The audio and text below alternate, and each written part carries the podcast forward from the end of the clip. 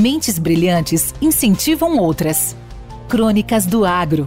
Com seus especialistas e líderes comentando, opinando e analisando diversos assuntos através da sua ótica e de sua experiência. Seja você o fator multiplicador. Boas práticas. Boas ideias.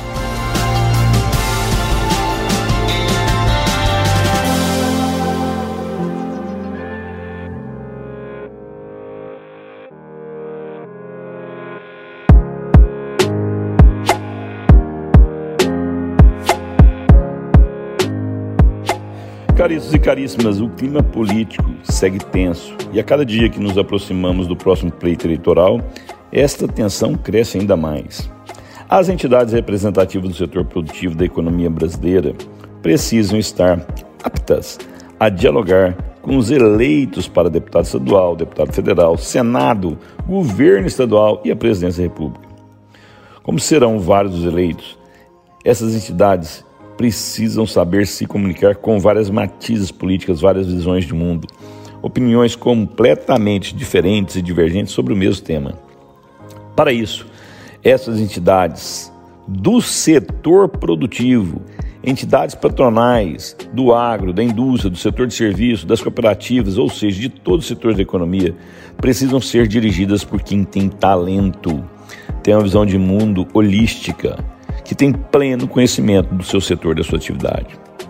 Somos muito críticos ao dizer que quem está hoje na política não tem preparo nenhum, não tem formação. Criticamos duramente vereadores, prefeitos, deputados, senadores, governadores e até presidentes. Mas faço uma pergunta: as entidades patronais representativas são dirigidas pelos melhores profissionais de sua área de atuação? Não importa se na política ou na direção dessas entidades, o Brasil precisa urgentemente trazer os melhores talentos para suas áreas de representação. Caso contrário, continuaremos a ser representados na política partidária e na política classistas por pessoas de boa índole, mas sem nenhum preparo. Esta realidade está comprometendo o desenvolvimento do Brasil. Estamos ficando distantes das maiores economias do mundo e ficamos presos na promessa de país do futuro, promessa essa que nunca se realiza. As entidades classistas e políticas precisam se perguntar como atrair os melhores, como ter os melhores nas suas áreas, nas posições de liderança de suas entidades. O fato é que, ano a ano, década a década, não conseguimos nos tornar uma economia com altíssima qualidade de vida. Ficamos distante cada vez mais desse objetivo. Criticamos muito quem opera no âmbito político, mas também deveríamos analisar quem está dirigindo nossas entidades classistas e representativas. Precisamos urgente uma busca por atrair talentos e trazer esses talentos para estas entidades, como também para a política. Este é o único caminho para o nosso desenvolvimento. Enio Fernandes, Terra, Agronegócios. Obrigado. Esse podcast faz parte da rede Agrocast, a primeira e maior rede de podcasts do agro do Brasil.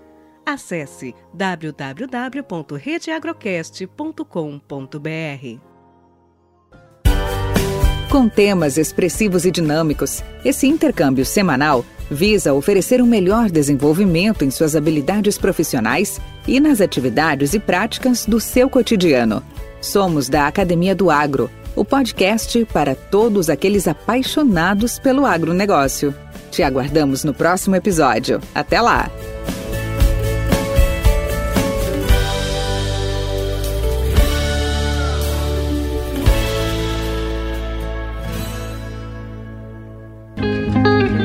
Este podcast é um oferecimento Sidcorp HO.